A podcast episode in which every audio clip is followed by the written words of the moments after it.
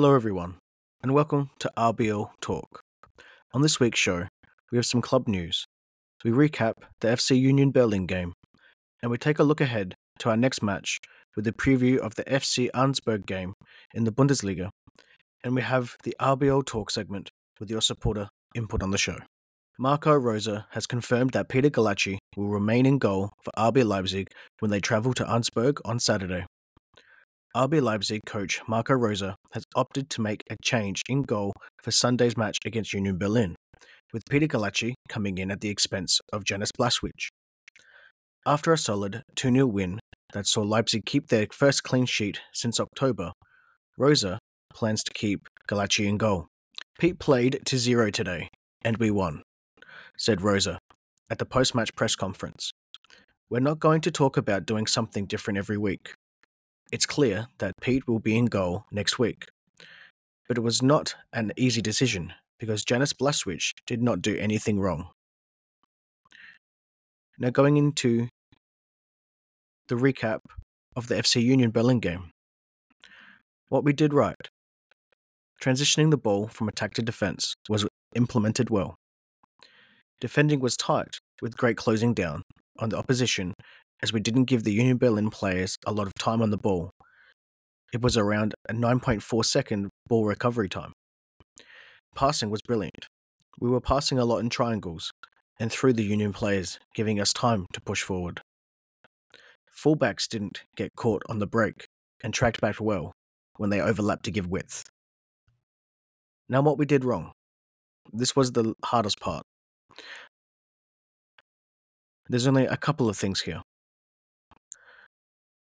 We stepped off them a little in the second half. They were able to get more possession of the ball and do more with it, but it didn't affect the scoreline. And in the 21 minute mark, Kevin Kampl got booked for dissent. Other than that, there was really no player on the pitch that played a horrid game. Three things we learned for FC Union Berlin. Xavi is a big part of the team, and that's a little bit of a problem, as he is a loanee we're going to have to figure out a way to keep him long term or get a suitable replacement, as Xavi adds a certain dynamic to the team that currently we're just not able to fill. Gulácsi still has what it takes and deserves to have a run as the number one keeper now.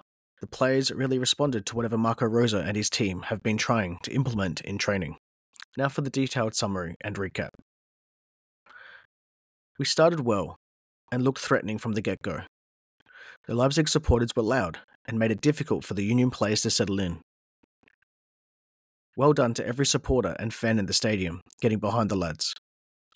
It didn't take long for Openda to open his account on the day, with a real poacher's goal in the 11th minute mark. Alexander Schwolow would have been disappointed to be beaten at his near post like that. Take nothing away from Openda's shot. A marvellous volley with power, beating the keeper for pace, we had a break of play for what looked like lollies being thrown on the pitch from the FC Union Berlin supporters, I believe. I don't know why people get away with it. I think the club should be fined for every instance of purposely holding up play by interfering with the pitch. But that's just my take on it. FC Union Berlin looked unorganised at the back and towards the back end of the first half, and started the second half the same, with nobody marking Benjamin Sesko at a dead ball situation. The free kick from David Raum was picture perfect, and the header from Benjamin Sesko put us 2 0 in front, just minutes into the second half. We always look threatening, with Olmo and Xavi showing off their skills at various times. The most surprising thing was the 75 minute mark, where Christopher Trimmel was sent off for his challenge, as I thought it would have been a straight yellow, and was unlucky to get a red. Now, that being said, I can see why, as he's got the studs up to David Raum's Achilles, which can cause major damage. So that would be why VAR didn't change the decision from Marco Fritz. And just one more thing to note. We really should have been 3 0 up. However, Benjamin Sesko was offside, and I'm quite happy to take that. But it's quite unfortunate, as that cross from, which was a Rabona, from Olmo for the headed goal of Sesko it didn't stand. And that could have been easily the team play of the season. Now, on to the preview of the Augsburg game.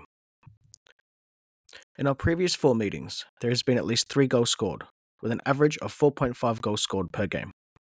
Augsburg have only won three times out of 19 times these teams have met, and we have to go back to August 2013 for the last time Augsburg has been able to win against us.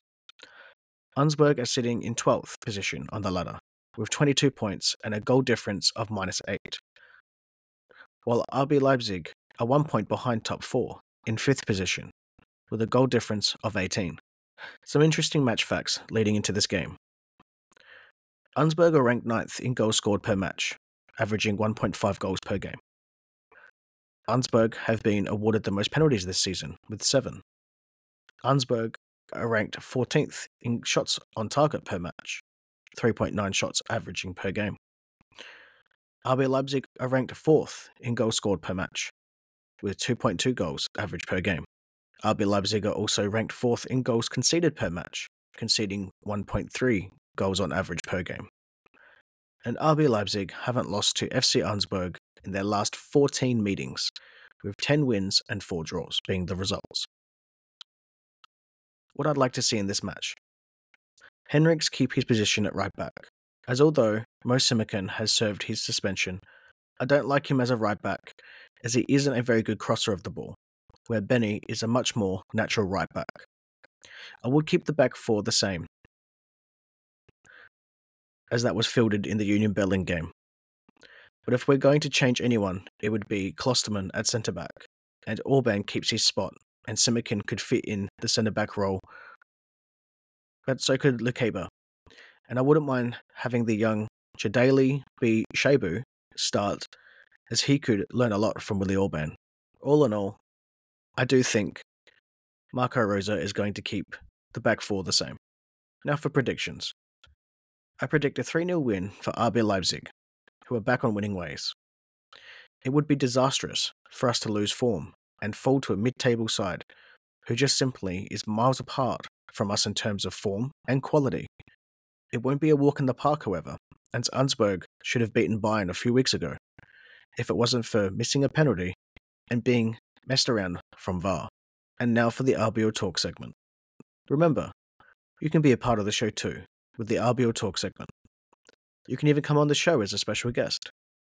The way you do this is by interacting with us on Spotify, social media, such as X, formerly known as Twitter, or email in at show at rbltalk.com. More information in detail on how to get involved with the show for free in the show notes. Balham said in response to Marco Rose being replaced in the previous episode. I saw someone already ask this Jose Mourinho. Leipzig. He would fit the bill for three seasons, win trophies. Third season, talk about half the players being lazy and bad. Could a serial winner in Jose be the one to unlock, as the young people say, in Leipzig's potential and get them to the top? Well, I can imagine Jose and Julian once he leaves Germany in the summer, even Hansi Flick. These would be some names around for Leipzig job. I expect Marco to stay unless results go very, very bad. Some say Jose isn't the correct fit for the Bundesliga, but the guy will win a trophy at RB very least. To sum up what I mean, we know what Jose can do. Now, to answer your question, as a whole here, Balham, I do expect Marco to stay. As well, it was only until the end of February if we managed to only lose and not pick up another win, as all teams and managers have form slumps from time to time. Now, you said some say Jose isn't the correct fit for Bundesliga, but the guy will win a trophy at RB, very least. For me, it's not he isn't a fit for the Bundesliga. It's more so he isn't a fit for the Gegen pressing of RB Leipzig. And I don't think the owners want to change our game style. That being said, he would win trophies and would certainly teach the players things they don't know, as he is a masterful tactical manager and is a proven winner to get results. As always, I'd like to thank the contributors for their contributions this week in RBL Talk, all backers, supporters of the show, and thank you for listening to this podcast. If you could take a moment to rate us where you listen to this podcast, write a quick review, or tell a friend about the show. It really helps us find new listeners and grow the show. So until next time, I've been Justin Crozer. Bye bye for now.